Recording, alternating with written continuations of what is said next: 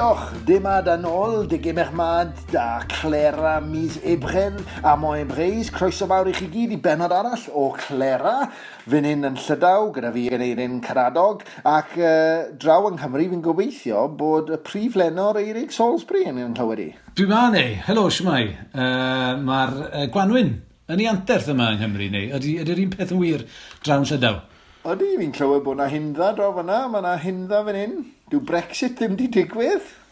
Sorry, weid y gair na. Na, mae hwnna'n hyfryd o beth. Uh, o'n i'n meddwl erbyn hyn, falle bys ni twed, yn teimlo'n bellach o ddiwrtho ti, ond dydy'r un mor agos ag eriod. Mae'n yeah. gwirionedd. Ie, yeah, llai, o, llai o sôn am hynny a mwy o fwrw blan gyda'r benod yma. Wel, di, dys, i ni wedi bod yn cyfnod bach yn dawelach yn farddol i ni, dyn ni ddim rhyw ddeg munud i wastraffu nawr yn cyn dechrau y benod go iawn yn gweud beth ni wedi bod yn neud, ond fi'n siŵr newn ni wastraffu deg munud yn ddigon rwy'n tybeth. Ond uh, beth i ti wedi bod yn ei wneud e? Wel, uh, ie, ti'n iawn neu, oherwydd lot, lot o waith paratoi a lot o waith sgwennu wedi gwir dy fi. Um, dwi wedi bod yn, yn, yn, yn ysgrifennu nofel uh, ar wow, hanes... Wow, wow, wow. So ni'n trafod rhyddiaeth ar llera. Neu, ti newydd alw fi'n brif lenor, felly mae rhaid ti oh. rhaid i'r Aelanda stwff na, ti'n Damo. iawn. Ond yn gyflym iawn, jyst yn gyflym iawn. Dwi wedi bod yn, uh, yn, yn llunio nofel ar gyfer uh, Gwasgomer a'r Ifor Bach, um, hanes Ifor Bach yn y ddeuddegfed ganrif, felly rhyw fath o stori antur uh, gyda, gyda digon o, um, wel, digon o frwydro po math o bethau. Uh, dyna sydd gyda fi ar un o'n bryd. Ac yn ddifur iawn, dyna oedd ti oedd yn yr awdl fath mor agos at gipio'r gader yn steddfod cydydd, ynddo? Wel, ti'n iawn. Ifor bach, a hanes i fo'r bach, yn yeah. ganolog i'r peth. Ie, yeah, dyna oedd y cynllun mawr. Sy'n ni wedi gallu ennill hwnna, sy'n wedi paratoi'r ffordd yn glir ar gyfer yr, uh, uh, y nofel yma, ond dyna ni. Ond mae'n amlwg dy fod ti'n edrych lan i i fo'r bach. Ydw, sy'n rhyfedd o beth i weid mewn gwirionedd, dwi'n Oedd yn fwy tal? Uh, mae debyg ddim. Mae debyg ddim, ie. Yeah, na, doedd e ddim rhywbeth fel... Um... Ti'n bod, mae fel, mae fel, mae mrawd i, maen nhw yn Pontypridd, mae yna fwy o'r enw Lazy Rich. mae yna gymaint o Richards o gwmpas, a Lazy Rich yw'r boi sy'n gweithio fwy o caled, wel i yn Ponty. Wel, ni'n iawn, be oedd enw um, ffrind uh, Robin Hood, be oedd e? Um, Little John. Oedd e ddim, e ddim yn fach iawn, mae'n debyg, na oedd. Ond mae'n debyg fod i fod bach yn fach, ond bod e wedi llwyddo, wrth gwrs, i wneud pethau mawr. Uh, a dyna, yeah. dyna sydd wedi uh, yn enni fi ato fe i raddau, oherwydd bod e'n asgoffa fi o sefyllfa Cymru yn aml iawn, gan bod ni mm. mewn cymariaeth gyda'n uh, cymdogion agosa yn, yn wlad reit fach, ac eto, dyn ni'n llwyddo i wneud lot fawr o bethau gwych. Felly, um, yeah. A prif fydd, prif fydd uh, nofel di mas?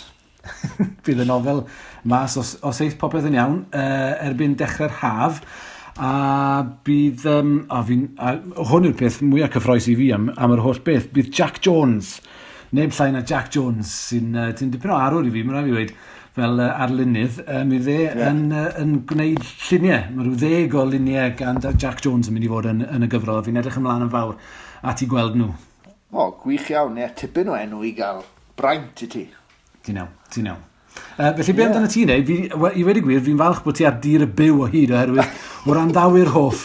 Uh, fyddwch chi'n falch i glywed bod uh, neu wedi dod drwy lawdriniaeth uh, do, yn ddiweddar. Do. Um, llawdriniaeth, nawn ni ddim sôn lot gormod am y llawdriniaeth honno, ond neiddus ti drwy ddyn iawn a ti, ti dal gyda ni.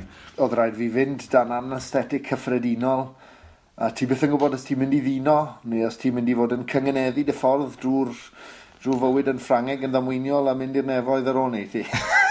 na, ac yn i'n bwysleisio bod na ddim peryg i mywyd i cyn y llawdriniaeth ac uh, ond oedd angen i wneud e felly. Ie, yeah, diolch yn fawr i ti am y dymuniadau gorau ac fi'n uh, tawel adfer fan hyn gytre nawr yn Llydaw. Ie, um, yeah, ond cyn hynny, buon ni fel teulu yn Rawswn, fel fi'n ynganu uh, Rwazon, ond Rawswn yn y nafodiaeth i, Ren, sef prif ddinas Llydaw, uh, i gwpla recordio uh, rhaglen ddogfen, sef trosleisio gyda Ronon Irien, fi'n enwi fe bob penod bron, uh, gŵr da iawn sy'n siarad Cymraeg, sydd wedi cael yr chwilen mewn i ben am y gynghanedd a'r Gymraeg a'r Llydaweg, a'r gynghanedd yn y ddwy iaith, a mae'n raglen ddogfen o'r diwedd, mae'n barod, uh, mae wrthi'n cael ei histeitlo uh, ar gyfer y cynulleidfa gyrfaoedd Ffrangeg a Llydaweg i ddangos ar dyledu yn France, France 3 Bretagne ar y pedwerydd o fai. Ac wedyn nos fawrth uh, nesaf, yr er, 11 ar 20 o ebryll, mae yna ddangosiad, rhag ddangosiad ym Brest, ac ar y cyntaf o i fi wneud gweithdi cyngeneddi yn Llydaweg, unrhyw'n sydd â diddordeb. Felly gobeithio, achos yn y ffilm, i ni wedi ffindo tri, i ni wedi ffindo bod yna dri chyngeneddwr heddi, uh, sy'n feir sydd yn cyngeneddu yn Llydaweg, na ni'n holi doi o'n nhw'n y ffilm. Y gobeith yw bod ni'n lle lledu o leia dod â mwy o gyngeneddwyr neu bobl i wybod am y peth hefyd. Ie, um, yeah, uh, felly mae hwnna'n gyffroes a wedyn bydd ei weld ar y seithfed yr hugen o fai ar Esbydorec. Ac i ti yno fe, a bydd pobl yn falch o dy glywed i, ac sy'n ti'n siarad Cymraeg yna, ond i fi'n siarad Llydaweg yn y ffilm. Ah, reit. Mae yna is-deitlo yn mynd i fod i fy Llydaweg i RS Pedorec.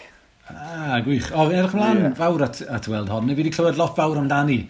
Felly, ie, uh, yeah, yn edrych ymlaen yn fawr. A fi'n fi dechrau dyweld i'n erbyn hynny, fel, fel un o'r cynhadon yna nath fynd ar draws y byd o Gymru a, ar un adeg, ond yn lle lledeini Cresnogaeth, mi um, wyt ti'n ei lledeini y, y gynghanedd a, a, a diwylliant Cymru i, uh, i bobl y byd. Siwr allai di gyngeneddu'r gael crwsad at y dibenion yma, na fe. um, Wel, gawn ni fynd ar, uh, o ran lledu efengil, gewn ni ledu efengil cy, um, cyfrifol, uh, a chyfrifon Llyr James, sef ei noddwr hael, Llyr Hael, Llyr James o gyfyrddin. Um, os ych chi'n chwilio am gyfrifydd, dos na neb gwell yn y byd na Llyr James, cyfrifydd mwyaf diwylliedig y byd. I ni ddiolch am amdano fe a mi nawdd misol fan hyn i helpu ni mas ar Clera, a mae'r nawdd wedi dwy'n ffrwyth achos uh, yn y raglen byddwn ni'n cael cerdd wedi chomisiyni'n arbennig gan y prifardd a'r cyn archferwydd Jim Park Nest, felly edrych ymlaen yn fawr at hynny. Uh, gen i hefyd ddiolch i Simon Chandler am e-bosto gan awgrymu testyn pwnco, ac gawn i weld os allwn ni wneud uh, rhywbeth o'r testyn pwnco. Diolch yn fawr Simon, ac braf gweld bod y gwersi yr hunan ddysgu cyngeneddol i ti mynd trwyddo fe Simon yn dwy'n ffrwyth i ti wedi cyngeneddu mewn e-bost i ni hefyd. Gwych iawn cofiwch gysylltu gyda ni i awgrymu unrhyw beth neu ddanfon eich cyngeneddion podlediad.clera neu ar trydar, uh, sef at podlediad Clera. Um, cyn i ni ddod at y pwnc o Eirig, gen i sôn yn gloi beth sydd yn yr aglen. Wel, wrth gwrs, neu, mae gennym ni'r newyddion fel arfer, newyddion heddiw. Bydd ni linell gyngeneddol ddamweiniol y mis fel arfer. Byddwn ni hefyd yn mynd draw at y tir, uh, neu i lydaw a'r podlediad, a mi fydd gen ti sgwrs arbennig gyda Felix Packer Price, mwy am hynny yn y man. Ie, yeah, bydd ni, fel sa'n nes i, yr orffwysfa ga cerdd uh, yn arbennig i ni fan hyn ar Clera gan uh, prifardd ar archdderwydd Jim Park Nest sy'n dathlu pen blwydd arbennig iawn mwy am hynny nes ymlaen. Bydd y pos wrth gwrs gan Griffith a'i ymenydd Miniog. Mae dyn ni eitem ychwanegol, uh, sef uh, Uh, Hirben Lais ar Ben y Lôn. Ar Ben y Lôn yw enw cyfrol y prifardd Hirben uh, a dawnes Idris Reynolds o Geredigion ac felly mae'r prifardd Griff Sol, ni'n ddiolchgar iawn iddo fe, wedi recordio pwt uh, o'r lansiad uh, fi yn ddiweddar. Ond cyn hynny wrth gwrs, y pwnco. Nawr, fyddwch chi yn cofio wrandawyr hoff, uh, mis diwetha nathon ni uh, bwnco am y stomp Oedden ni eisiau wedi sôn am y talwr na'r ymryson mewn rhifynnau eraill, a wedyn nathon ni symud ymlaen at y stomp a cael cyfraniadau gwych iawn a diddorol iawn, uh, gan fwy nag un oedd wedi mm. bod yn y stomp reit ar y dechrau. Wel, dyma ail ran i'r pwnc o hwnnw. Ie, yeah. uh, felly fe glywon ni uh, y, y stomp feistr o fri a'r arch stompiwr. Mae yna stompwyr gwych fel y prifardd Griff Sol yn does, Rhys Iorwerth yn ddiweddar, nifer o'r feirdd eraill allan ni enwi sydd wedi wneud enwi hunain mewn stimp, stimp, ond oedd Arwel Pod Roberts oedden ni'n falch iawn o grosawu fe i'r podlediad am y tro cyntaf, mis diwetha, a hefyd y prifardd Meirion McIntyre Hughes. Braf iawn oedd clywed llais uh, May Mac, ac fe ddechreuon ni y tro hyn gyda May Mac, ond yn ogystal sbesial a chlywed May Mac yn hel atgofion a chyfeirio at y stomp gyntaf un. I ni hefyd yn mynd i gael clywed gan Kerry Anwen James, oedd yn gweithio i asiantaeth Lynyddol Academy a droiodd wedyn i fod yn Lynyddiaeth Cymru. A oedd hi yna yn y dechrau yn trefnu'r stomp gyntaf un hefyd ac yn mynd rhag, wrth i'r stomp fynd rhagddi yn, yn ffurfiannol iawn ac yn ddylanwadol iawn yn y ffordd ddatblygodd y stomp. A wedyn fe glywon ni gan Leisa Fflir Llywelyn a gymodd drosodd i bob pwrpas gan Ceri Anwen James um, wrth i Ceri Adel Academy yn mynd i, i fyd addysg a Leisa wrth gwrs yw, pen, yw peneth canolfan ysgrifennu tu newydd. Felly dyma y prifardd Meirio McIntyre Hughes, Ceri Anwen James a wedyn Leisa Llyr Llywelyn. Yn y 1990 cynnar, roedd yna wyl mae dal i fynd, gwyl cricieth. Chydig yn Saesnig oedd ni, a dwi'n cofio ar y bryd, criw ohono ni um, dan arweiniad Sally Baker o tu newydd yn penderfynu cael rhyw fath o noson Gymreig yn ystod Cricket Festival. A rhywbeth gwahanol efallai i'r talwrn yn ytrach na bod hwnnw'n rhy gyfyngedig os ar bwynt sgwennu pethau gwleidyddol neu pethau crafog neu wrach regi oedd BBC yn gyndyn iawn i ddarlledu pethau felly wrth gwrs. Felly oedd yna lwyfan wwan i ddarllen gwaith a darllen barddoniaeth uh, dipyn bach uh, mwy beiddgar lle. A dyma'r ddod â'r syniad yma i'r fei o ryw fath o noson farddonol lle bod y gynulleidfa yn penderfynu be oedd y dda a be oedd y ddim.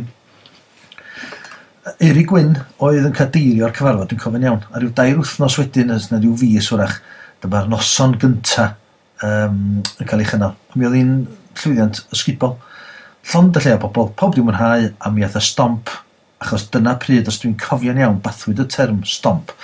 Uh, oedden ni'n gwybod am y poetry slams ma, a dyma rhywun yn dweud stomp. A dyna ni, dyna stomp yn cychwyn, a mynd o nerth i nerth. OK, so o'n i yn gweithio yn yr Academi Gymreig, o'n i'n ddirprwy brif weithredwr i Peter Finch, ac o'n i'n gyfrifol am yr ochr Gymraeg. Um, oedd y stomp gyntaf wedi cael ei chynnal yn hi newydd, oedd hi'n slam, ac i bob pwrpas, oedd y beirdd oedd yn cymeriad tran yn yr wyl, y penwythnos hwnnw, oedd y mis Mawrth 1999, oedd nhw wedyn, oedd pawb oedd yna i bob pwrpas yn cymeriad tran yn y, yn y slam ar y nos Sadwrn, um, yn ogystal â cwpl o bobl eraill oedd yn lleol, oedd wedi cael gwahoddiad i gymeriad tran.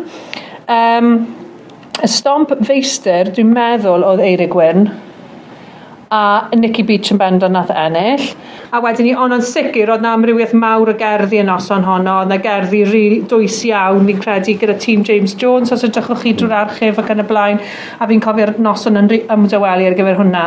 A wedyn ni, eithon ni wedyn ni steddfod Ynys Môn, oedd yn Llanbedr Goch.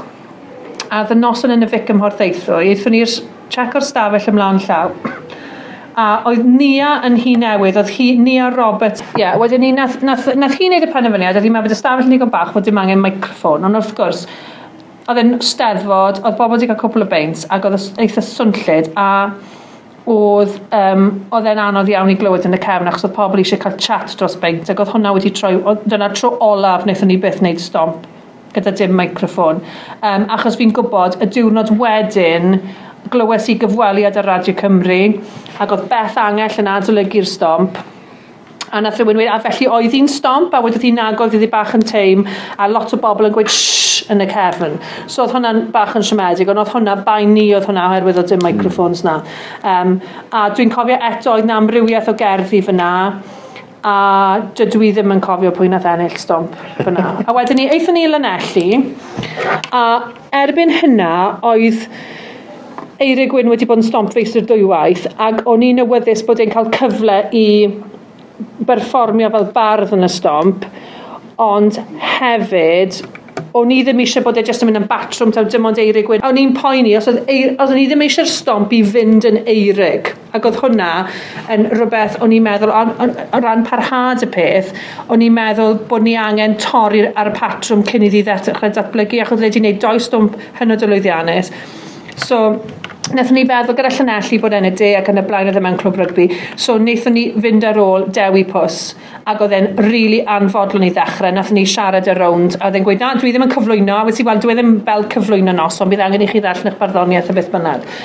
Um, ac oedd honna yn noson um, llwyddiannus iawn. Oedd yn y clwb rygbi yn Llanelli yn yr uh, Parc Ystrade fel oedd. Um, ac oedd hon yn noson dda iawn, ond oedd problemau tocynnau gyda ni fyna a oedd na lot o bobl eisiau dod ac oedd gormod o bobl ac yn y blaen. Um, so e, Dewi Pws oedd yn gyfrifol, nath ei weid lot o jogs hollol anaddas a wnaethon ni gael lot o gwynion. So, y noson honno felly, Eirig Wyn nath ennill. Y noson honno, geithon ni drafferth mawr yn cadw gafel ar y cardiau sgorio. Okay? Oedden ni wedi colli reolaeth o'r sefyllfa. Beth oedd gyda ni? Oedd um, tri set, tair set, be bynnag, o gardiau wedi lamineiddio a yn debyg i rai sy'n chi'n cael ar Strictly Come Dancing. So oedd, oedden nhw'n cael i dosbarthu i'r gynulleidfa ac oedd tri pherson ar set o gardiau ar y pryd ac ar ddiwedd pob rownd roedden nhw'n sgorio mas y ddeg. A fe gollon ni bob rownd oedden ni'n casglu'r cardiau. Felly fel slam Americanaidd? Ie, yeah, achos dyna o'r lle dath dathau'n yeah, reiddiol. Felly nid y gynulleidfa oedd y beir ni. Na, wel, y gynulleidfa, ond pwy oedd bynnag oedd y meddiant y blincyn cardiau yma. Right, yeah. So oedden ni wedi gwneud y tri set o gardiau, ond y noson honno, doedd gennym ni ddim y cardiau oedden nhw'n diflannu rhwng rounds ac oedd neb yn fodlon cyfaddau ble oedd y cardiau. A wedyn oedden ni'n mynd i sgorio to, ac oedd yr un bobl wedyn yn ail ymddangos. Oedd gyda nhw ffrindiau'n cymeryd rhan, ac i bob pwrpas oedd y sgorio wedi cael ei rigo y noson honno. A yn fy marn ni, doedd y bobl iawn ddim yn mynd trwyddo i rownd erfynol. Oherwydd, dim ond tri set o gardiau oedd, oedd na dros 200 o bobl nag. Dyna'r noson nes i benderfynu doedd, uh, doedd yr um, sgorio ddim yn gynrychioladol o farn y gynulleidfa. Na. Waw, ond mae'n dweud lot am... Um, Fi wedi bod i slams yn America i hunan, ac yn Lloegr ac yn Cymru, yn yw bod ni'n methu ymddiried yn y gynulleidfa well, farddonol Gymraeg. Doedd dim, doedd dim gobeith, achos o'n i jyst yn teimlo A wedyn ni, o'n i wedi bod yn fyfyrwraig ddim yn hir cyn, ac o'n i wedi bod yn watch o daytime TV fel i chi fel myfyriwr, ac o'n i wedi bod yn gwylio y can't cook, won't cook, gyda'r tomatoes coch a'r pepper sgwyrdd. Ac o fyna dath y cardiau lliw. Achos o'n i'n meddwl, falle dyna'r lle gore. Yeah. Dyna'r lle gore wow. er mwyn cael barn gynrychioladol. So wedyn, y flwyddyn wedyn, eithon ni i ddimbych. Ac o'n i yn y cyfamser nawr, oedd pobl eisiau dechrau trefnu stomp yn ystod y flwyddyn ac o'n i'n gweud na steddfod yn unig achos o'n i yn poeni os oedd y peth yn mynd i gael ei gynnal yn rhy aml oedd y peth yn mynd i golli sbarc achos o'n i'n meddwl oedd pobl yn edrych mlaen nawr at stomp y steddfod a bod hwnna'n rhywbeth i bobl wirioneddol edrych mlaen a bod ni'n gallu creu, creu fach o buzz gyda tocynnau yn y blaen. So, gyda'r busnes tocynnau, wnaethon ni wedyn i bwco um, neu y dref yn Nimbych, achos o'n i wedi bod lan dy ceis the joint yn Nimbych a doedd dim llawer opsiynau, oedden nhw'n allan rhy fach, neu oedd neu y dref yn rhy fawr. A o'n i ddim yn hapus rili really gyda neu y dref, ond oedd popeth arall yn dal llain y cant o bobl. So wnaethon ni bwc o neud y dre, a dath na 500 o bobl i'r stomp yn Nimbych, ac oedd hwnna, hwnna oedd y peth mwyaf oedd wedi bod i bob pwrpas. A dyna'r pwynt lle y steddfod wedi rili really dangos diddordeb, achos oedd gymaint o bobl gyda ni yn y stomp. Y broblem yn noson honno oedd bod y lager ddim yn gweithio yn y bar, so oedd hwnna... Ond um, o ran yr awyrgylch a sut oedd wedi mynd, oedd pethau, oedd hwnna wedi mynd lot, lot yn well. A fi'n credu ta dyna'r noson dechrau ni'r system sgorio newydd. Um, Graham Davies yn illodd yn nimbych. Um, gyda um, gêm o ddwy hanner, um, ac oedd e, oedd e just, oedd e just noson anhygoel. Oedd gymaint o bobl na, ac oedd y buzz yn ffantastig. Ar ôl Dimbych wedyn ni, yn syth ar ôl Dimbych, nath y steddfod gysylltu i o'n nhw eisiau cyfarfod i drafod yn, er, darpariaeth gyda'r hwyr. Nath y steddfod wedyn benderfynu gosod pabell fel maes ec a gosod maes ec um, a bod pobl yn mynd i fyna wedyn a bod gyda ni ddim y broblem wedyn ni, fel oedden ni wedi cael gyda ni feroedd o blaen. O'n i wedi gofidio'r dechrau, chi mo, mae mae cael 16 o feirdd i gytuno i ddod, oedd hwnna, er mwyn cael 16 o feirdd, o'n i'n arfer sgwennu 35 llythyr, ac oedd yn amlwg oedd rhan fwy nhw'n anwybyddu y llythyron, achos mae beirdd oedd nhw ddim yn ateb post o gwbl. Um, a wedyn ni, allan o hwnna, Oedd y rhan fwyaf ohonyn nhw'n dod gyda cerddi da. Um, wedi sgwennu'n bwrpasol, oedd rai ohonyn nhw'n dod gyda hen stwff, oedd pobl wedi clywed o'r blaen, ac oedd hwnna ddim yn mynd lawr y ddau am gyda gyda lleidfa. Ond y brif broblem oedd, oedd pobl yn dod gyda un gerdd dda, a wedyn oedd nhw'n cyrraedd yr rownd derfynol, ac doedd dim ail gerdd gyda nhw, ac oedd hwnna hefyd yn rhwystredig, lle bydde Dafydd Iwan wedyn yn benthyg cerdd gan Bethan Gwanas, oedd yn hollol anghydnaws gyda fe fel person, a wedyn ni, ti'n bydden nhw'n berthu cerddi i gilydd ar gyfer y rownd derfynol. So, Oedd hwnna hefyd, oedden ni'n arfer sgwennu yn y llythyr, mae'n rhaid i chi ddod a dwy gerdd, ond yn amlwg oedd nhw just yn chans oedd i'n meddwl, o, bydd yn ffain, byddai ddim yn mynd trwyddo, bydd yn iawn. So, so mae blynyddoedd cyntaf stomp yn dangos llawer o'r problemau sy'n dod gyda sefydlu mm. ac uh, cael fformat newydd i ennill i blwy'n ynddo? Mm. Ydy. A fe gymer roedd yna teething problems um, bron bob blwyddyn, ond fi'n credu ni wedi llwyddo i o'r esgyn nhw. Oedd y broblem cardiau, o'n i ddim yn hapus gyda hwnna. Wedyn y lliwiau wedyn ni, oedd hwnna wedi gweithio'n dda. Y niferoedd wedyn.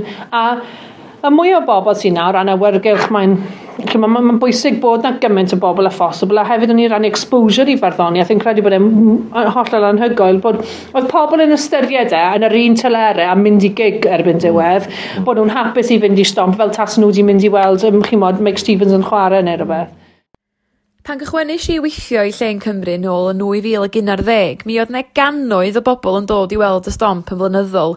Mi oedd yn hawlio i le fel un o uchafbwyntiau'r calendar llynyddol yn sicr. Mi oedd uh, roedd yr oed llwyfan i feirdd ifanc a newydd ac yn gwneud barddoniaeth o reit hygyrch. A'r hyn dwi'n gofio fwyaf am y stomps, dwi'n meddwl, ydy'r holl chwerthin oedd yn digwydd drwyddyn nhw.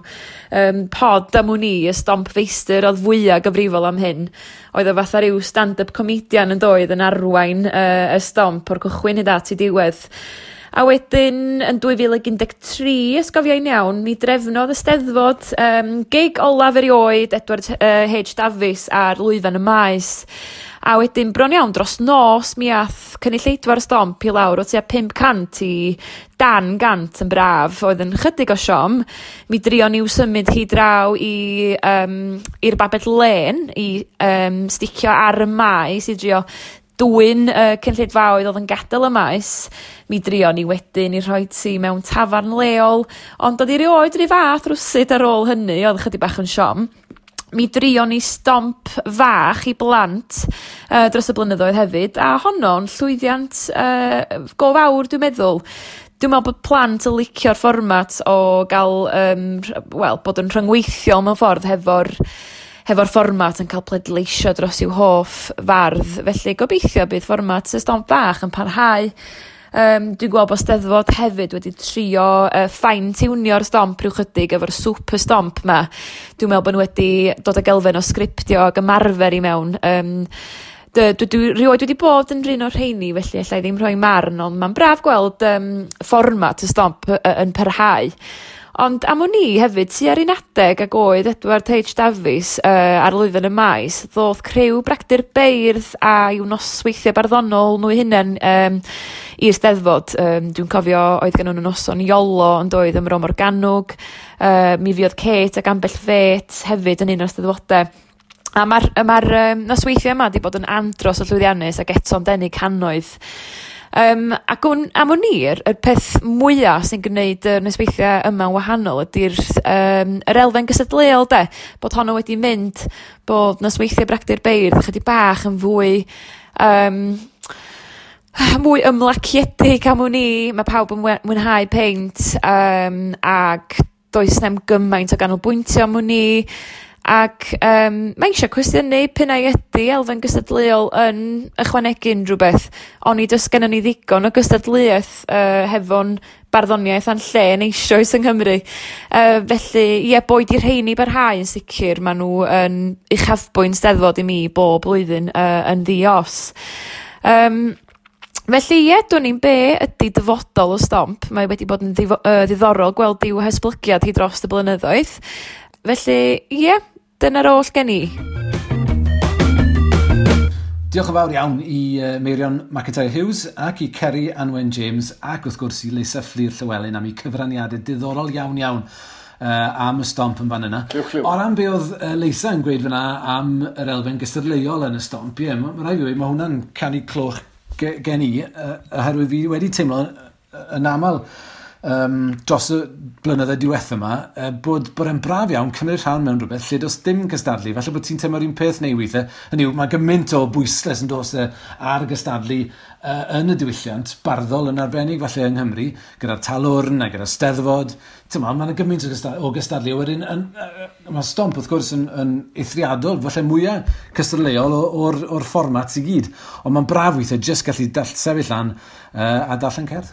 O ie, ac er bod yn nosweithi bragd i'r feirdd sydd fel arfer ar y nos fawrth yn de, a wedi digwydd mewn llefydd amrywiol ac ers 2012, er bod nhw'n go, go, galw arnoch chi i ddefnyddio thema'r noson, sef rhyw un o arwyr llun, Iolo Morganog, Kate Roberts ac yn y blaen, i ti dal yn cael ryddid i ddatgan cerdd sydd at y galo at, ddant, at y ddant di ynddo. Sydd yn, hmm. yn fwy cynrychioladol ohono ti fel bardd. A ddim yeah, o ddim o reidwyd yn mynd am y laff. Na, na'r peth. A mae'r ffaith bod ti ddim weithiau ddim yn trio uh, boddhau, ddim yn trio bodloni cynulleidfa, uh, weithiau bron ti'n llwyddo i'w bodloni nhw mwy drwy Oed. just pyd o cael y pwysau yna. A ti'n ti cael grandawiad, yn dweud? Mm. Mm. Yeah. Ond um, mae'n diddorol beth oedd uh, Kerry Anwen James, a mae'r sgwrs nes i gyda hi wedi recordio blwyddyn neu ddwy nôl nawr ar gyfer fy mchwil PhD fe mae'n digwydd, ond ddiolchgar iawn i ti Ceri am adael ni ddefnyddio fe ar y podlediad. Ddiddorol iawn, mae hi gyflwynodd y cardiau lliw uh, yeah. i'r stomp, ynddo? Fe oedd yn syniad ddath o raglen dyledu gogyddol ready steady cook Alla ti wedi ready steady stomp. Chreich yn Da ni. Ond um, beth sy'n ddorol hefyd yw sylwi ar y ffordd mae'r stomp. Unwaith llwyddwyd i gael y syniad i redeg yn iawn, a dath yn llwyddiant mawr oedd yn denu hyd at 500 o bobl, mae'r fformat nawr yn adnabyddus i bobl, lle wedyn oedden ni'n cyflwyno fe, ti, ti a fi wedi bod yn stomp face 3, yn y stomp i blant, y stomp fach, yna, mae hwnna wedi gweithio dda, trio plesio plant, dim regi, allai di dal cael cerddi am rechi a bydde, ond tyd, dim, dim byd, tyd, a di hmm. chwaith, chwaith na. Um, a wedyn mae'r super stomp yn esblygiad pellach lle oedd na sgriptio, ond oedd e, ac oedd na baratoi teledu ac amarferion. oedd hwnna bach yn hmm. alien i ni feirdd. A wedyn uh, stomp cerdant wrth gwrs, sydd falle yn, yn cyfleu y profiad o fynd i'r stomp yn y dyddiau cynnar o ran y buzz uh, ar ran y cyffro a bod e'n fwy agos atoch, ynde? A dwi'n meddwl bod y stomp gerddant heddi yn adlewyrchiad o'r stomp fel oedd e ar y dechrau. Ac ni wrth gwrs di cael stomp stori adrodd straeon yn rhan o noson o ddigodi arian at Steddfod Cadydd. Beth arall allai ni gael fel? Mae'n mae ddifur bod yna esblygiad i'r peth. Mae fe'n rhyfedd yn dweud e, bod y, y gair a'r fformat yna wedi magu trad a wedi, a wedi mynd i lefydd eraill. A fel ti'n gweud, ie, hyn o'r yn fwy poblogaidd falle na erbyn hyn, nag oedd, uh, nag yw'r stomp uh, ar, ar hyn o bryd o bosib, ynddo? E? Ie, yeah. um, dwi ddim, yn, dwi ddim yn wir felly i weid bod y stomp wedi chwthu blwc, neu i flwc. Na, dwi e ddim, rili, really, na, na, ti'n iawn. Mm. Wel, uh, fi'n credu bod... Uh, Tydwetha, y uh, mis diwetha, nes i uh, grybwyll bod fi wedi bod yn fy stomp gyntaf, fi'n credu, falle, yn, yn uh, Steddfod Cas Newydd, uh, ac yn eistedd drws nesaf, i neb llain ar prifardd Idris Renol sy'n dangos, wrth gwrs, bod, bod pob math o bobl yn gallu uh, cymryd rhan uh, mewn stomp. Yeah. Um, at, atgoffan grandawyr o beth i gwyddodd yn, yn y cyfrif well, stomp yng Nghas well, Newydd. Yn, yn ôl arfer neu, nes i ddallan rhywbeth, um, sa'n gallu, wel, oedd yn, sa'n siŵr beth yn union oedd e erbyn hyn, ond oedd e, oedd e rhywbeth oedd yn gwythio'r ffiniau gyda ni. A fi'n cofio eistedd lawr wedyn, a bron ymddiheiro Idris oedd wrth yn ymwneud, sori Idris, ond oedd Idris yn gweud, wel, chymod, stomp yw efe. Popeth yn iawn. Popeth yn iawn. Uh, o sôn am Idris, mae Idris newydd gyhoeddi i gyfrol ddiweddara ar ben mm. y lôn. Uh, a mi fiodd na lansiad i'r gyfrol honno yn Han y Groes, yng Ngwesti'r Emlyn, neu yng Nghaffi'r Emlyn, uh, yn Han y Groes yn ddiweddar. A uh, be oedd yn digwydd yn lansiad yna oedd mi oedd y, y prifardd, neu prifardd o foment mewn gwirionedd, Griff Sol, Griffith Owen, mi oedd Griffith yn holi Idris, a mi oedd uh, Griffith yn ei elfen yn gofyn cwestiynau ag Idris yr un mor ffraith ei atebion. Uh, dyma recordiad o'r sgwrs. Mae'r ma farna i, uh, i adroddiad yn nodweddiadol iawn iawn o'r, or gyfrol. Mae yna lot o goffau cyfeillion sydd, sydd bellach wedi'n wedi cadael ni. Ond hefyd, mewn mor, mewn mor, mor anwyl, yna lot o gynhyswyd, mae yna chwerthu yna. Pa mor bwysig oedd hynny i chi um, wrth lunio'r gyfrol hon? O, uh, yn sicr mae'r tynnu cos yn rhan o'r draddodiad prydoddias y broes hyn. Oedd e'n ei hunan, oedd e'n dynnu'r gos, os oedd rhywbeth yn digwydd i chi, bod e'n abenillion yn y gambo yn y teulu said. a hefyd, oedd rhywbeth y digwydd iddo fe round about tra oedd e'n cael ugen. A wy'n cofio unwaith ar ôl iddo fe gael y droi digell gyda cynghanedd, oedd na dalwr yn Steddfod Aberteifi, uh, um, canol haf, a oedd wedi bod yn haf gwael iawn, a oedd y gwael ar ôl, a oedd e'n oedd na'n bob un yn meddwl, ble oedd e'n i'r mynd, i'r talwr neu i weira. Ond, yn y talwr, gwedd um, Emir, A fi'n cofio pa paroli oedd na'r ystyriaeth yn cymdeithas Ceredigion englyn ffurfio a da daswbeth fel hyn lan. Ac eraill wrth i'n gweira a Mary, Mary oedd i wreidio, ac eraill wrth i'n gweira a Mary y merw'r cynheia, di, di gawodydd hirddydd ha, wer o'i rnant yn talyrna. Ydych chi sôn yn gyna, uh, mae yn fama gychwynodd y dangos barbol i chi fod y tai gychwyn. Mae'n edrych. Mae'n dweud dweud, mi ddysdach chi'n o hwyr at y gynghanner yn do. Oeddech chi'n wrthi yn eich clotiau yn agorach? Na, yn sicr, wel, diddordeb chwaraeon oedd da fi cynnig, te. Uh, mae pan o'n i'n mynd yn rhy hen i chwaraeon, gyffres i droi at gêm arall, uh, sef y gynghanner. Yeah. Oedd chi'n meddwl pan i gychwynoch chi, te, te, bellaf 80 rhywbeth felly? Ie. Oedd chi'n meddwl beth hynny, y bysach chi Bys mae'n dod yn rhan o'r fawr o'ch bwyd chi, os chi'n dod yn, yn ffasiwn arbenigwr ar, ar y gwynhanedd o'n tai? Wel, yn, yn, yn sicr na, wel. ddim yn cofio faint bod ffyr o'i Stevens, uh, rhyw ddecpunt am y tymor oedd e, ond yna ddecpunt gorau wedi wedi wedi hela a nod. Mae wedi agor drysau a cyfle i wneud cyfeillion uh, newydd a mae'r gymdeithas farddor, mae'n gymdeithas hyfryd iawn. Dros fawr iawn o gyffrel y canu ydy.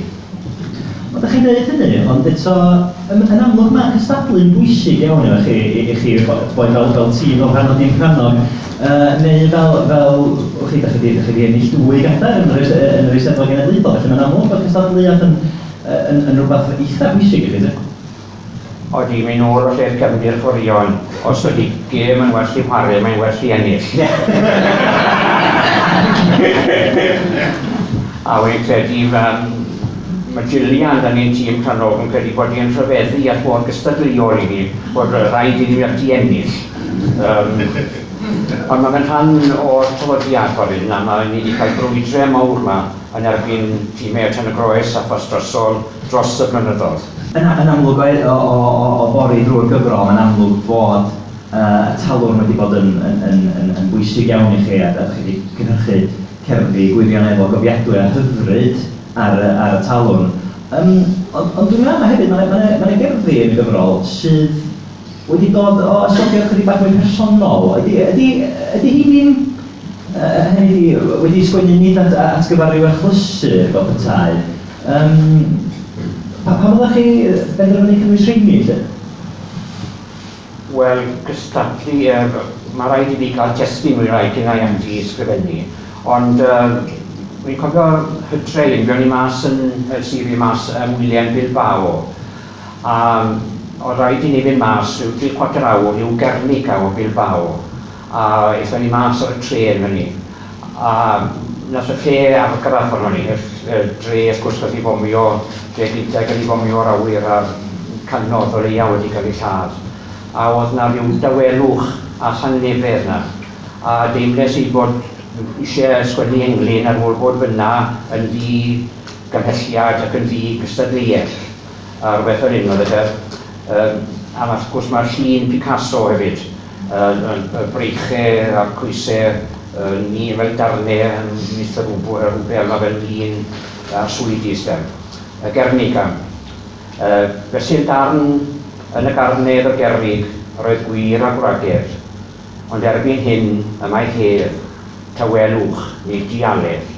a o'ch chi'n sygwiro'r uh, tangnefedd yn y lle, mae yna amgueddfa heddwch na bellach a oedd y holl dref yn tyfyn uh, wedi maddu.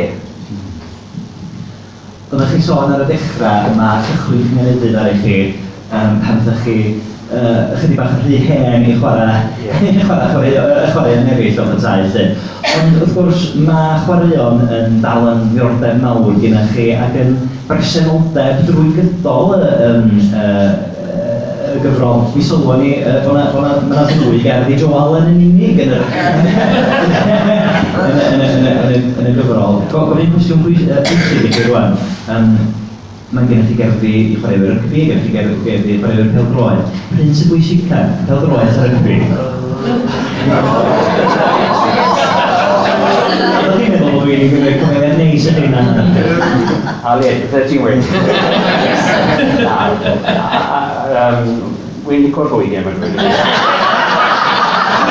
A hyn o bryd, mae well da fi, Bertroed, mae rygbi wedi mynd yn gymles iawn. Mae rheolau wedi mynd yn gymles, a ni wedi bynnu swt gymaint ar ddehongiad y dyfarnwr o'r rheolau ni, mi ti'n teimlo. A ta beth bwmata i ddim, chwarae teg.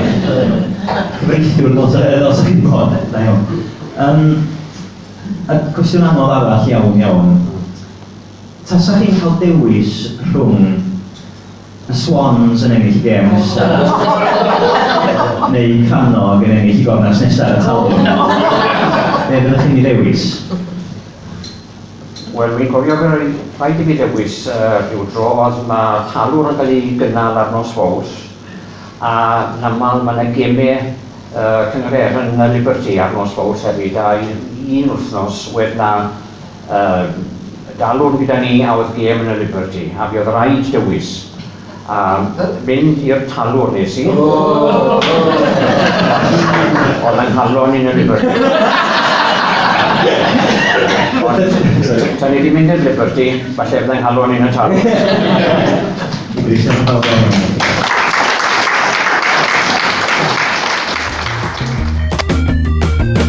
Ond dwi wastad yn braf eirig clywed ymateb cynulleidfa i, twad, oedd y drafodaeth ei hunan rhwng Griff ac Idris yn ddifur, ond mae wastad yn braf clywed ymateb uh, a gywyrgylch yn oson wedyn ar gynulleidau. Diolch o galon i ti Griff am gytuno yn fyr y bydd i recordo'r uh, pwt o sgwrs yna i ni, ac uh, ewch mas a phrynu copi o Arben y Lôn, Hirben Lais, ni wedi ychwanegu hynny. Ar ben y lôn yw enw'r gyfrol gan Idris Reynolds, mas nawr gwasg gomer ac uh, bydd yn gwerthu'n wych yn y steddfod fi'n siŵr. Mlaen â ni at y pos, pos Griffith a ymenydd Miniog.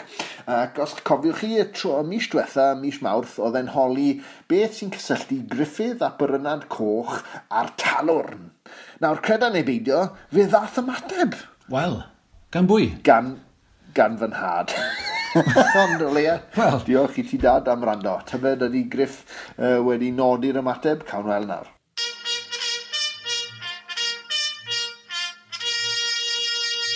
Wel, dewch chi mewn bawb a sotiwch yn glid am ychydig funudau e, yn y llecyn diogel yma i fors Cerdafod, sef pos misol Griffith a'i amynedd Miniog. Wel, dwi'n ddiolchgar iawn i Derek Stockley ac i Hugh Roberts plas ymhywys ac henwi di bod yn dau o'r 1907 o gynigion a ddaeth i law, am roi cynnig ar ateb pos y mis dwytha. Gan fod talwn y beirdd yn dathlu ben blwydd yn ddeugen oed eleni, a meirin cynta'r talwn, sef Gerall Lloyd Owen, yn fan anferth o'r bardd mawr o'r drydedd ganrif ar ddeg, Griffith a Brynad Coch, mi nes i ofyn hyn fel pos, be ydy'r cysylltiad rhwng Griffith a Brynad Coch a'r talwrn Wel, dyma hiw Plas Mhywys yn bod yn arbennig o ffraeth yn ôl yr arfer, gan gynnig y llinell poni welwch i'r cerin ymdaraw, gan gyfeirio wrth gwrs at feiryn presennol y talwn. Wel, ffraeth iawn hiw, a phetai ti ar QI, mi fyddet ti wedi cael nifer fawr o bwyntiau, ond nid dyma hynna'n ffodus. Mi gynigiodd Derek Stockley wedyn mae'r cysylltiad ydy bod Griffith a Brynad Coch yn gresynu a farwolaeth Llywelyn a Meirin cynta'r talwr ar y llaw arall, sef Geralt wrth gwrs, yn gresynu am yr arwisgiad ym 1969. Wel, mae'r hysymeg yn ddilys iawn, ond nid dynaf gen i mewn golwg yn anffodus Derek. Ac efallai mod i'ch bod chdi bach yn ddireidus drwy ddeud nad at talwrn y beirdd ro'n i'n cyfeirio yn y pos, ond at bentre talwrn yn Ynys Môn ac mi fydd y rhai mwyaf diwylliedig yn eich brioch chi sydd wedi teithio drwy'r pentre bach hwnnw, wedi stopio i dynnu llun wrth y gofeb yng nghanol y pentre, sef cofeb i neb llain a griffydd a brynad coch i hun. A dyna i chi'r ateb yn gryno iawn gyda ymddiheriadau am eich twyllon chi. Dwi newydd ychwelyd o gynhadledd ddeuddydd yn Aberhonddu ar hanes y llyfr a'r llawysgrif yng Nghymru rhwng tua 1450 a 1800 ac mi ofynodd ceidwed y podlediad tybed fydde hynny'n cynnig deunydd ar gyfer pos, mis Ebrill, felly dyma ni. Fe wyddoch chi fod eirig pan gyhoeddodd o'i gyfrol gyntaf gerddi rhyw ddeng mlynedd yn ôl pan oedd o'n ifanc ac yn addawol. I fod o wedi dewis y teitl Llyfr Glas Eirig gan chwarae ar batrwm enwi llawysgrifau yn yr oesoedd canol. A dyma i chi rai o'r llawysgrifau hynny, rhai canoloesol a rhai cymharol ddiweddar, sydd wedi eu henwi ar ôl lliw eu rhwymiadau nhw, sef Llyfr Du Cerfyrddin, Llyfr Gwyn Rhyferch, Llyfr Coch Hergest, Llyfr Gwyn Hergest, Llyfr Melyn Tyfrydog, Llyfr Gwyn Corsegedol, Llyfr Melyn Oerddwr, Llyfr Gwyrdd Rhys Jones a Llyfr Dyr Wain. Y cwestiwn yn syml iawn ydy pa un ydy'r odwan out a pham. Gorwch eich cynigion ata i erbyn tua diwedd mis nesaf, sef mis Mai, mis y Gwcw, mis y Sel.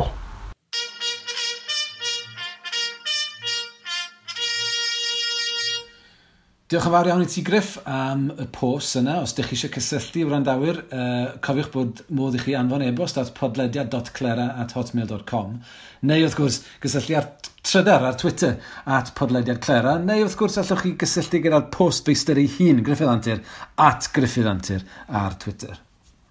A hefyd, um, yn drist iawn, mi gollwyd Dan Pew yn ddeddar yn fe, ac e, tîm gedig mm. y fe e, gan Hiwantir Nghylch grawn Barddas, y rhywun newydd, ag englyn gan Griffith Antir hefyd uh, i Dan Pew. Nid drwy glec y gwynt ar glaw yn lleddir, nid fel lladd y deunaw. Fesil mawrth trist a distaw, dant wrth dant, felly y daw. Mm.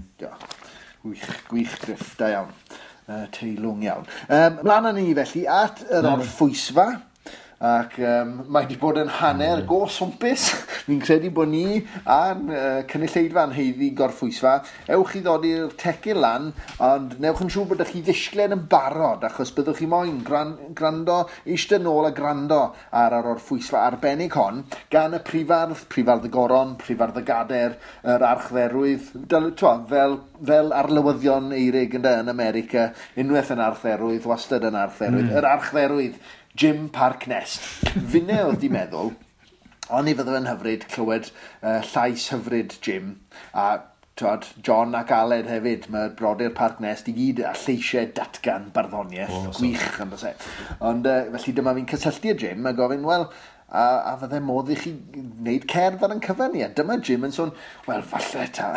sa, a sa'n moyn dynwared achos dim ond un Jim Park nes sydd yna. Ond dyma'n gweud, falle taw fi, fydd yr cyfrannwr hynaf byddwch chi erioed i cael ar y podlediad achos ar y nawfer o ebryll eleni newydd fod oedd Jim Park Nest yn dathlu ben blwydd yn 85. Wow. Uh, felly penblwydd hapus iawn, Jim. Uh, Fynta, fi wedi credu bod wedi cyrraedd y garreg filltir honno, um, ac mae wedi creu cerdd yn arbennig ar ein cyfynnu, ond hefyd yn arbennig i wraig Manon, Manon Rhys wrth gwrs. Cerdd hyfryd o'r enw golau arall.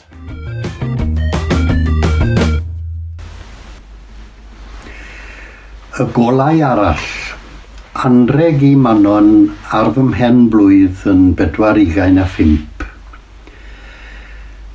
Pan yw'n teini gysgo dros y bryn a mi o raid yn gorffwys ar fy nhaith, mae'n anodd caif am rannau llesg yn dyn.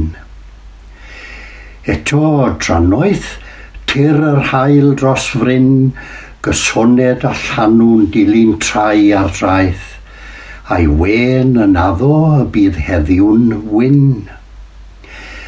Neu, ar golau arall yn tywyllu bryn, gall hyd yn os droi'n wewyr ambell waith am taflu'n hen ar gystydd gwely gwyn. Ond pan ymlusgan bwrllwch lawr y glyn, prysura'r nos i blwyfo'r tir a chraith, chwymed a mellt yn rhyddo glesni bryn.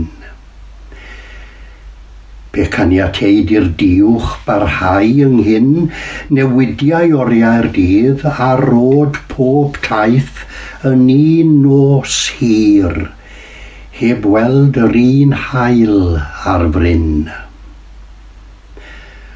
Gymar fy ngwir brydferthwch ar ein bryn, rhannad o olau am i at ben fy nhaith, fel pan lifar golau arall lawr y glyn, fe ymfodlonaf gai fam rannain dyn.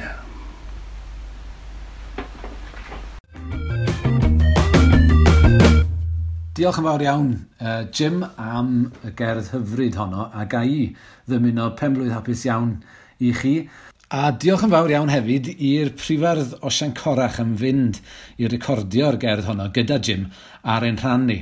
Uh, hefyd, um, cofiwch, uh, wrandawyr, os ydych chi eisiau, os ydych chi ddim eisiau sy'n gwneud, uh, allai eich annog chi i ddilyn Jim ar Twitter. Ydy, mae Jim Parknest yn 85 oed ar Twitter ac yn, uh, ac yn llawn uh, cerddi mewn gwirionedd a sylwadau diddorol a bachog a deifiol iawn. At Jim Parknest. Gwych iawn. Ar Twitter. Tywad, little did they know, uh, uh, boys Parknest, bod na Twitter handle da na ti fyna, Jim Parknest, ynddo? Ynde, gwych iawn. Um, nesa, uh, awn draw i lydaw ar podlediad, neu dyr y di draw fan hyn ata i erig. Dos y dŵr, gan bod ti dal yn aelod o'r undeb Ewropeaidd, mae hawl i ti wneud heb visa. Ie, yeah, yn union. Mi wna i droedio yn ddirwystyr tuag ato ti neu. Uh, ac yn barod iawn i glywed beth sydd ati. Um, sgwrs sydd ati tro yma, ie? Gyda uh, cyfweliad, gyda, gyda dyn o'r enw Felix Packer Price. Ie, yeah, mae Felix yn fyfyriwr yn yr Adran Geltaidd ym Mhrifysgol Brest, ond wedi dod o'r batchyn di fe ddysgodd e Gymraeg, Gwyddeleg a Llydaweg yn y lle cyntaf, gyda mawrion megis Simon Rodway yn Mhrifysgol Aberystwyth yn yr Adran Geltaidd fyna. Mae Felix yn dod o Sheffield yn reiddiol, ond wedi dysgu yr uh, uh, Wyddeleg y Gymraeg a'r Llydaweg. Um, ac sgwrs uh, sydd gyda fi gyda fe wedi recordio. Ond cyn i fi sôn am hynny, uh, lygen ni'n gloi ddiolch eto i Derek Stockley, fy nhad, am e bostio nodyn o gywiriad i'r deyrnged roes i Ion Fons Cymener yn yr eitem diwetha, um, lle o'n i wedi nodi bod Ion Fons Cymener yn dod o Fro Gwened neu Bro Gwened yn Llydaw, a bod y dyfodiaeth yna yn siarad mewn ch-ch, mae pob c yn troi yn ch. A wedyn mae ti beth eraill fel y lluosog ar eiriau, fel mewn Cerniweg, lle mae A i bedol lluosog yn Gymraeg, yn O i bedol, yn W yn fy nafodiaeth i, yn ni dyfodiaeth e, mae fe'n O yn lle lle mae can, ah. canawenw cana yw caneuon i fi, ond mae fe'n gweud canawenw fel y gair ah. Cerniweg. Ond nid o fro drened oedd Ion Fons y diweddar Ion Fons Cymener yn hannu, ond o fro, o fro ieithyddol cerni Uel Cernyw Uchel sydd yn rhannu nodweddion tebyg o ran y dyfodiaeth. Ond, um, a coffa da am y cawr o ganwr a chasglwr cyneuon Ion Ffosh Cymuned. Gen ni felly symud ymlaen at y sgwrs ges i gyda Felix Parker Price achos i fi hefyd newydd ddysgu fe i gyngeneddu felly mae fe wedi dal chwilen y gynghanedd.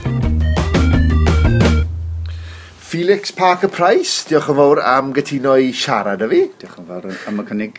Ac i ni fan hyn yn, yn, yn, yn llyfrgell y Calliope yn uh, Prifysgol UBO Brest, lle i ti a fi wedi bod yn uh, cael sesiynau cyngeneddu. O, do. I ti'n gyngeneddwr rhugl bellach? O, Dim eto, dwi'n meddwl, ond ar y, ar y sioe falle. Wel, ie, yeah, diffygion, diffygion yr athro fyna falle. Um, I ti'n dod o Sheffield yn reiddiol wedi bod yn Aberystwyth yn astudio ieithydd Celtaidd yn yr adran Geltaidd fyna am 5 mlynedd nawr. Mm. I ti'n gallu siarad Cymraeg, Llydaweg a Gwyddeleg a cam naturio felly wedyn ar ôl dysgu um, hanner yr ieithydd Celtaidd yeah. i fynd a dysgu yr iaith Geltaidd bwysicaf sef y gynghanedd. Mm, yes, yn sicr. um, Um, Ie, yeah, a mae, fel, dwi wedi... er bod fi wedi dysgu'r Gymraeg a wedi studio trwy gyfrwng y Gymraeg um, ers um, pedair mlynedd, ond mae'r gynghanedd wedi, wedi newid fy meddwl i eto, dwi'n meddwl. Um, a, a mae ffordd? Um, mae, dwi'n dwi credu bod mae'r gynghanedd yn ffordd wahanol o weld iaith.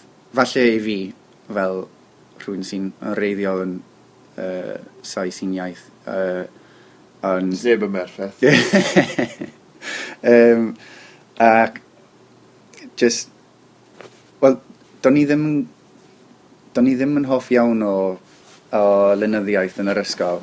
Er, er nes i astudio uh, llenyddiaeth Saesneg yn fel lefel A, ond o'n i ddim yn hoff iawn Uh, o... Ai am bod e ddim yn cyngeneddu? Wel, falle, do'n i ddim yn ymwybodol ar y ffryd, falle. Ond i ti di, um, i ti dystudio gwaith Dafydd Ap Gwilym, gyda Do. fi fan hyn, Do. yn y prifysgol yn Aberystwyth yeah, hefyd, yeah. ydy, uh, a wnaeth y gynganedd argraff fawr yn y ti pan ddysdi ar ei thraws i gynta? Um, do, do dwi'n meddwl, um, chos, um, ceis i fodule um, am y lynyddiaeth y Gymraeg a'i hanes um, trwy, trwy hanes Cymru mewn gwirionedd. A o'n i'n nhw'n ymwybodol am y gynghanedd, ond e, i fod yn onest, o'n i ddim cweit yn ei gwerthfarogi nes i fi symud i Lydaw. a i ti, a ti dysgu'r um, cynghanedd i fi. Mm. Um, ond, ie, yeah, mae... Um, a wrth i fi, wrth i fi ddysgu'r um, llenyddiaeth a'i hanes, um, nath ei newid, wel, oedd e'n newid agwedd tuag at Gymru, um, wel, fy agwedd i. Um, um, achos, do'n i ddim, do'n i ddim yn gwybod o gwbl am hanes llenyddiaeth y Gymraeg um, a pa mor uh, hynafol, hynafol di hi. Um, mm. Oedd e'n, um, oedd e, nath e, nath ni fy, fy nharoi, i, swn i'n deud. Um. I ti wrthi hefyd yn sgwennu erthigl ar gyfer gwefan neu blog y Brifysgol, yr adran uh, Geltaidd Masters fan hyn, ynglyn â yr gynghanedd yn Llydaweg. Odw. Um, Ac i ychwanegu at hynny, um, i ti'n ystyried gwneud treithawd hir, ond falle ddim yn mynd i'r cyfeiriad yma, ond un cwestiwn sydd wedi codi falle, cynghanedd in Welsh yn Breton, coincidence o... Um, continuum. O continuum, ie. Yeah. Ie, yeah. um, yeah, um, um, dwi wedi bod yn gweithio um, ar hynny um, gyda ti a um, gyda fel, yn, y, yn y brifysgol yma ers uh, pum mis, falle, dwi'n meddwl. Ac um, dwi, dwi, dwi eisiau trafod a gweld y cysylltiadau, wel, os oes cysylltiadau rhwng uh, llynyddiaeth y Llydaweg a'r Gymraeg yn enwedig um, uh, yn yr oesoedd canol.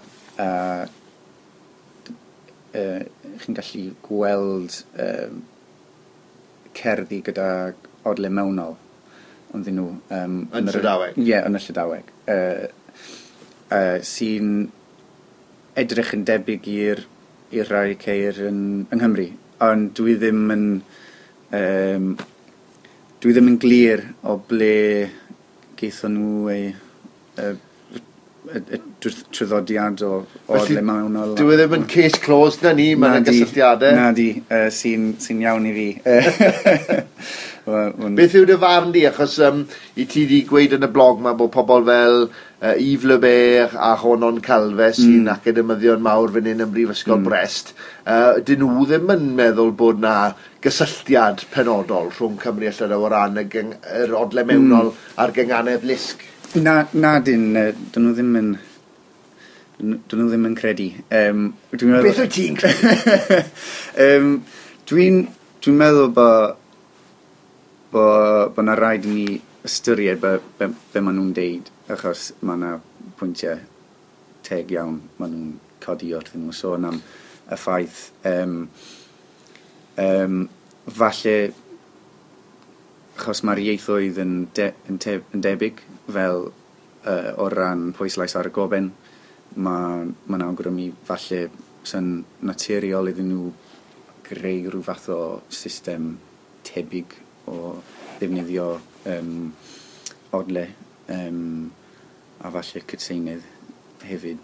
Um, ond mae um, ma nhw'n rhoi mwy o bwyslais ar, um, ar y dylanwad uh, crefyddol uh, right. pryd hynny. Um, a maen nhw'n awgrymu bod yna...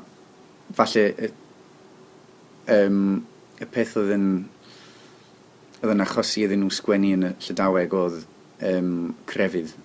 A sy'n, ond fel oedd berdd, berdd yng Nghymru yn neud... Ie, yeah, mae'n ddigon o ddani crefyddol hefyd. Oes, oes. Um, felly, uh, ond dyn nhw ddim yn gweld cysylltiad neu troddodiad cyffredin rhwng uh, Llydaweg a'r Gymraeg. Ond onid yw hynny fel gweud nad os dim aliens achos ni ffili gweld nhw? Wel, ie, yeah, ydy, a, a mewn gwirionedd mae um, mae Richard Tings wedi codi'r pwynt bod um, e, ers canrifoedd yn Llydaw mae cwmynt o lawysgrifau wedi cael ei dynistrio. Felly, um, dyn, nhw ddim, dyn, dyn ni ddim yn gweld popeth sydd we, sy wedi bodoli. Felly, i ni'n ni, ni anhebygol, ti'n meddwl, o ffindo'r llawysgrifau coll cyngeneddol Llydaweg mewn rhyw atig yn rhywbeth? Wel, Um, Wel, falle. Sa'n gwybod. Um, um, nath rhywun ffindo uh, dramau yn y Gerniweg um, mewn atig. Um, uh, be oedd hi, uh, 20 mlynedd nôl, felly paid ei byth. Ie, gwych. Wel, diolch o galon i ti, ac ni'n edrych ma'n i dy weld i'n codi fel prifardd y gader oh. yn blynyddoedd i ddod ar ôl ti gwpla fan hyn yn oh. Llydal, os deud i Gymru. Diolch yn fawr iawn. Wel, diolch i ti neu am y sgwrs Wel, uh, diolch i Felix. Wel, yn union, diolch i Felix hefyd. Neu y darpar brifardd Felix Backer Price. am y sgwrs hynod, uh, hynod ddifur yna, gwych iawn. Gai ofyn i ti neu, sut, ti wedi bod yn dysgu uh, y gynghanedd i Felix. Mm. Um, drwy gyfrwng y Gymraeg felly? Ie, yeah, ie. Yeah. Un awr right. o'r wythnos. Um, a be fi wedi bod yn trio wneud ti'n dechrau wrth gwrs dwi'n gyflwyno'r cyngeneddion a dwi, ma, a dwi wedi gwneud bach o hynny ddwe'n barod o ran gallu dadansoddi'r gynganedd ond y ffordd orau o dadansoddi'r gynganedd yw dysgu cyngeneddi dy hun ynde Felly um, drilio'r acen fel ti'n gwybod ynde Y prif beth i ddeall o ran mynd at y gynghanedd yw deall clec yr acen. Unwaith mae hwnna'n dod mae'r gweddill yn rwydd wedyn. A ddim, o reid... yeah. yeah. a, ddim, a ddim o reidrwydd dechrau gyda'r ganganedd lisg chwaith, achos mae'n rhoi camaragraff bod pethau'n rhy rwydd wrth i ti fynd ymlaen. Mae'n well dechrau ar draws fantach fi'n ffindo. Ie, yeah, a wedyn mynd at y lusg yn y pen, fel rhyw fath o light relief yn y pen draw. Maen nhw'n gwerthfarogi'r llusg gymryd yn fwy. pan maen nhw'n cyrraedd i.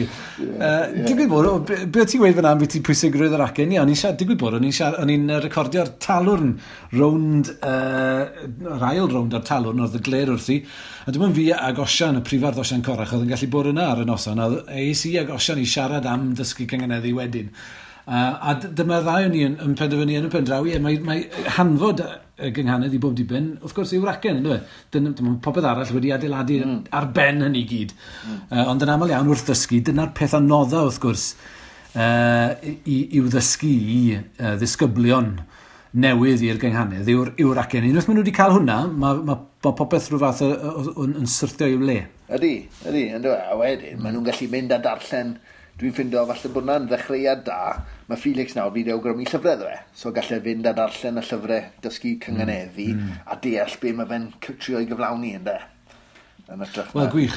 Nawr ni uh, edrych ymlaen yn eiddgar felly, glywed be, si, be fydd gan Felix uh, i'w ddweud uh, yn, uh, yn gyngeneddol felly, yn y dyfodol. Yeah. Ond sôn am y gynghanedd wrth gwrs, nawr ni symud ymlaen nawr at yr eitr nesaf, sef... Llinell gyngeneddol ddamweiniol y mis llinell gyngrefol ddamweiniol y mis. Fi'n goffo bod yn dawel achos mae'n fab i'n cysgu lan stall. Neis iawn. Neis iawn, neu. Uh, does, does dim gormod da ni ym mis ma? Na, gos, ond cyn dechrau, licen ni ddiolch eto i Simon Chandler am ei e-hebiaeth. Na i ddarllen e. Uh, Anwyl a neirig am benod Benny Gamp Boist. Wel, diolch yn fawr, Simon, falch dy fy ti wedi mwynhau penod mis mawrth, a diolch am rando eto o fus i fus. Um, o diolch hefyd i Ronon Irien, a wedodd bod e wedi mwynhau grando'r llera mis mawrth, a di deall mwy nawr bod e'n deall mwy o'r cyd-destun, achos mae fe'n rando fe fel llydawr sy'n siarad Cymraeg wrth gwrs. O ran, medde, mm. medde Simon, o ran llinell gyngreddol ddamwynol y mis, hoffwn i ddweud bod Lendl Bridge Landing gan y prifar ddemir Lewis yn deilwng o glod arbennig o safbwynt dysgwr cynghanedd oherwydd bod bridge yn bont mewn ffordd sydd yn fynharoi fel cysyniad hyfryd o weledol a ffenserniol ynddo'i hunan. Ha. Ac wrth gwrs, yr hyn sydd ddim yn pontio'r llinell yw'r gair bridge, sydd ddim yn cangeneddu, ynddo? Wow. Ie, yeah, mi wedi meddwl am y peth. Fi'n cofio'r llinell hon, wrth gwrs, o, o, o fus mawrth. Um, Ie, yeah, mae'n wych, mae'n hyfryd. Mae'r dehongiad yna yn hyfryd iawn. Diolch, Simon, am yna. Mae'n iawn, gwych. Um, mlaen ni felly at y llunellau ym mis hyn, sylwes i ar y ffordd i Rawzwn, prifddinas Llydaw, a'r arwydd uh, gwerthwyr tai, ar werthwyr tai, sef immobilier yn Ffrangeg, ac oedden ni wedi stopo yn rhef Lombal. Ac na gyd oedd e, croes y gyswllt hyfryd Lombal immobilier. Neis. Hyfryd Neis. Pan ti'n gweld yna, mae'n dipyn o wefr. Mae bron fel sa ti wedi creu hyd y hunan. Ie, yeah, hyfryd. Uh, mae hon hefyd gan, uh, gan Osian Owen, diolch i ti Osian am hon, A Letter to Lee Waters.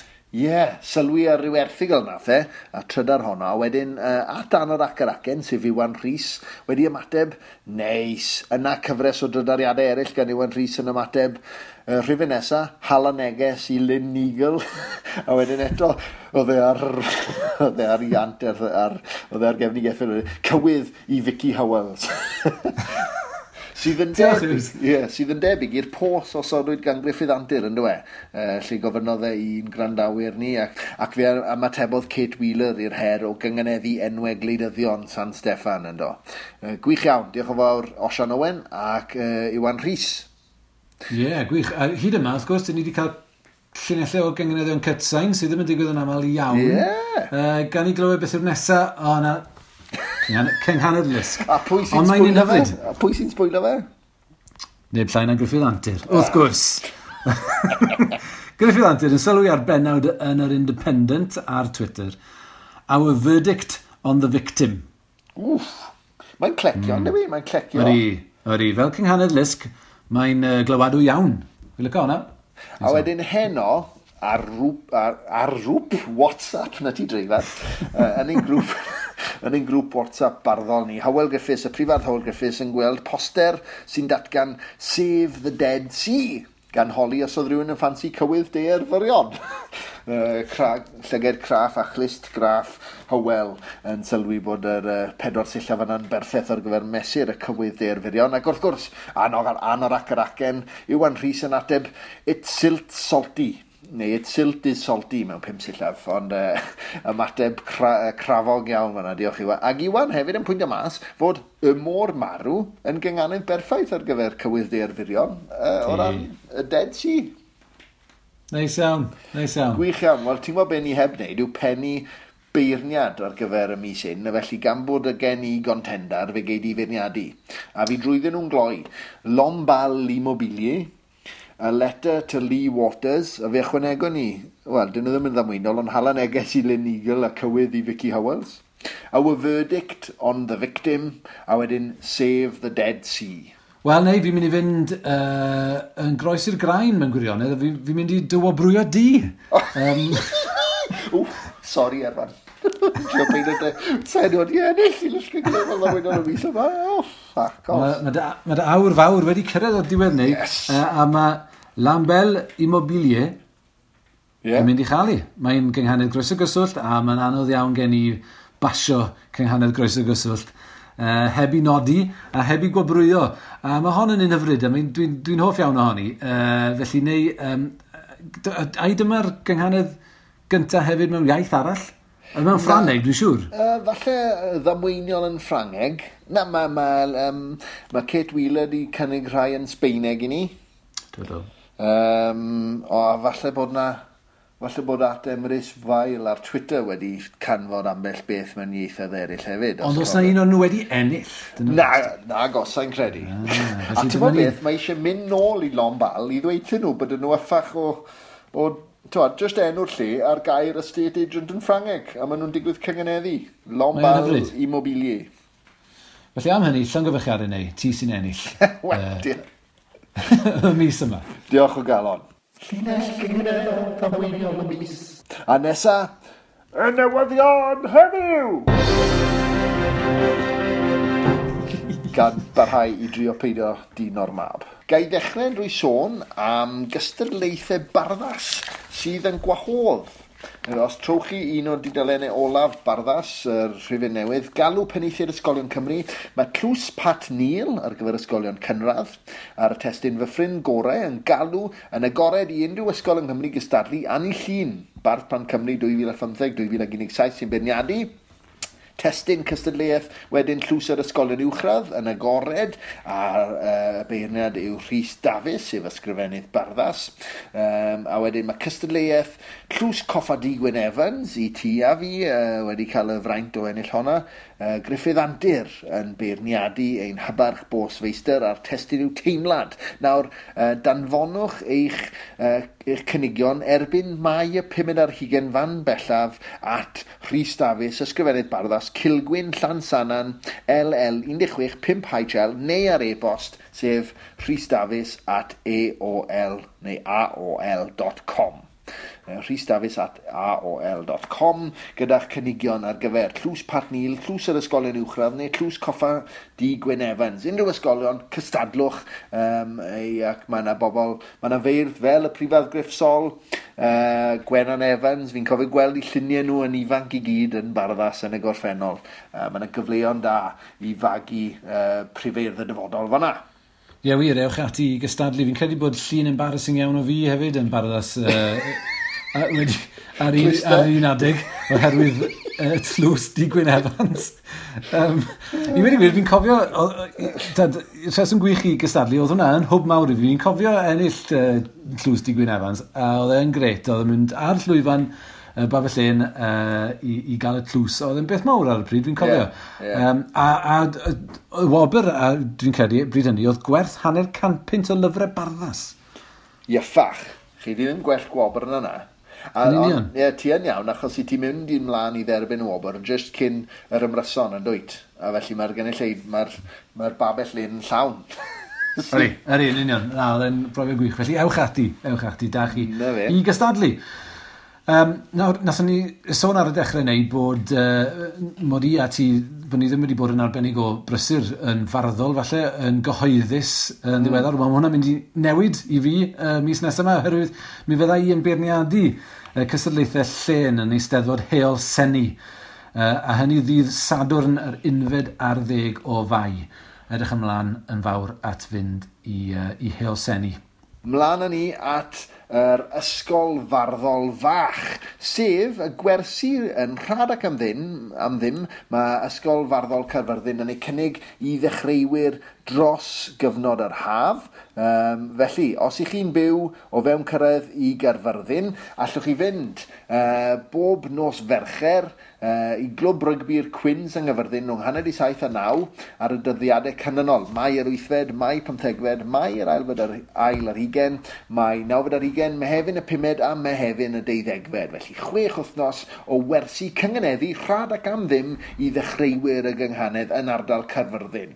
Er, os chi'n edrych edrych ymlaen at hynny ac eisiau manylion pellach cysylltiad gyda Geraint Roberts ar dim 714 7 dim 1 dim 7 9. Fe roi ar rif to cysylltwch â Geraint Roberts dim 714 7 dim 1 dim 7 9. Yr eitem nesaf ar uh, newyddion yw y ffaith bod fforwm beirdd yr uchelwyr yn cael ei gynnal yn, yng nghanolfan uwchhyfrydiau Cymru a Cheltaid Prifysgol Cymru yma yn Aberystwyth drws nesaf i'r Llybgell Gen a hynny ddydd Sadwrn y 19 o fai. Y siaradwyr fydd yn cymryd rhan uh, ydy uh, Helen Williams-Ellis, Bleddyn Owen Hughes, Jenny Day, David Johnston ac Eirin Roberts yn sôn am nifer fawr o wahanol agweddau ar farddoniaeth yr oesoedd canol. Felly dewch yn llu i hwnnw. Swn o'n ddifur iawn, swn i'n licio dod, swn i'n gallu. Um, nos sil cyn hynny, nos sil pumed o fai, fel sy'n draddodiadol, nos sil cyn gwyl y banc, talwr mawr eisteddfod uh, ranbarthol Pontryd Fendiged, Teulu James ynddo. Kerry Wyn Jones a Geraint Roberts sef beiniad llen yr eisteddfod yn cydfeir yna'r talwr na'r y nos sil. Ewch i hwnna, mae'n dalwr bonkers, fel ti'n gwybod o brofiad, mae rhyw saith o dimau'n cystadlu. mae'n amosib i fyniad i fe, fi'n fi pitio'r er meirynod yn barod barod. um, byddai'n danfon cywydd mewn i gystadlu o Lydaw. Uh, hefyd, mae'n ornestau talwr ni ddod, Eirig? Os, nos lun, uh, trydydd ar ddeg o fai, yn hir gwryd ym hont ar dawe, mi fydd y ffoaduriaid yn herio cranog. A ni yn y knockout fydd... nawr i ni, yn dy fe? Ie, Ie, yeah, dyma'r ail rownd. Felly mi fydd y ffoaduriaid yn erbyn Cranog a mi fydd Aberhafren yn erbyn Tir Iarll. Pwy yn nhw di? Uh, enillwyr uh, talwn 2019. ah, reit, nhw, no, oce. Okay. Na, Wel, pob lwc i'r uh, holl dîmau, e, ond yn arbennig Aberhafren. Ie, yeah, yn anffodus, dwi ddim yn gallu bod yna, ond uh, byddai nôl erbyn y ffainal yn y steddfod. Symud ymlaen, nos fawrth, uh, mae yr unfer ar hugen, uh, yn y Llew Coch, Dinas Mawddwy, y Llewod Cochion yn erbyn y Cwps ac y Gwylliaid Cochion yn erbyn dros yr aber. Felly, enillwyr um, y llynedd dros yr aber fyna yn wynebu y gwylliaid cochion ac mae yna potensial i Iwan Rhys ddant o eto achos os ydy llewod cochion yn ennill i bornes nhw gallu dros yr aber wynebu'r llewod cochion hefyd yn gallu nhw. Ac uh, i gloi, cofiwch fachu copi o Arben y Lôn Idris Reynolds, um, cyfrol newydd, the, cyfrol ddiweddaraf y prifardd Idris Reynolds mas nawr, drwy was Caren Gwalch. I cofiwch hefyd fod cyfrol gynta Caryl Bryn, sef hwn ydy'r llais tybad. Uh, mae hwnnw allan gyda chyhoeddiadau stamp. Mi glywes i Caryl yn cael sgwrs ddifur ddiddorol iawn gyda Dei Thomas ar Radio Cymru yn ddiweddar. Os gewch chi gyfle i rando ar y sgwrs honno, gwnewch, mae'n werth gwneud dwi'n meddwl. Um, ac wrth gwrs, os gewch chi gyfle i brynu'r gyfrol, uh, mae hi yn fy llaw ar hyn o bryd i wedi gwir, a mae'n edrych yn ddiddorol iawn. Un, un o'r pethau sydd wedi'n haro i, dwi ddim wedi darllen y cedig i'r eto, ond un o'r pethau sydd wedi'n haro i ydy'r ffordd mae Caryl yn defnyddio darnau bychen o gynghanedd fan hyn a fan draw yn, uh, yn y cerddi. Uh, felly uh, mae hwnna'n beth gwych, uh, dwi'n meddwl. Felly ewch ati i ddarllen yn gyfrol honno hefyd. A dyna ni, Erig. Ie, yeah, dyna ni neu. Uh, gai orffen drwy um, ddymuno penblwydd hapus i ti, yn gynnar iawn felly, ond ar yr unfyd ar ddeg o fai, mi fyddi di'n troi'n 43... Oi, wow, baby. wow, wow, lad, a, big 3-7 gobai. ah, 37, 37, sorry neu. Felly, uh, dymuniadau gorau i ti. Diolch yn uh, galon i ti, boi. Wel, mae yeah, ma, ma na orymdaith fawreddog i Es Cymru ar uh, ddisadwn hwnnw yn anffodus byddai ffili bod yna, ond a tra, allai ddim dychmygu gwell anreg pen blwydd na neb yn i Gymru. Felly uh, mae'n addas iawn, achos fi'n cofio un, blwy, un flwyddyn, mae'r hyn ddigwyddodd ar fy mhen blwydd, oedd uh, Gordon Brown yn gadael Downing Street a David Cameron yn mynd mewn yn 2010 ar fy hmm. mhen mm. blwydd. felly dyna ni. Ond ie, uh, yeah, diolch yn fawr. Fi, uh, Chiz, uh, Chiz Feister, uh, Salvador Dali a Bo Derek, os oes unrhyw yn cofio pwy oedd hi. Mae dal yn fyw, dwi'n meddwl, yn dathlu, mm. felly pen mwy apus i ni gyd. Ie, yeah, pan fydd apus i chi i gyd, felly y tro nesaf, clywch chi ni, mi fydd neu flwyddyn yn hun, uh, o leia. felly, uh, tan hynny, hwyl fawr!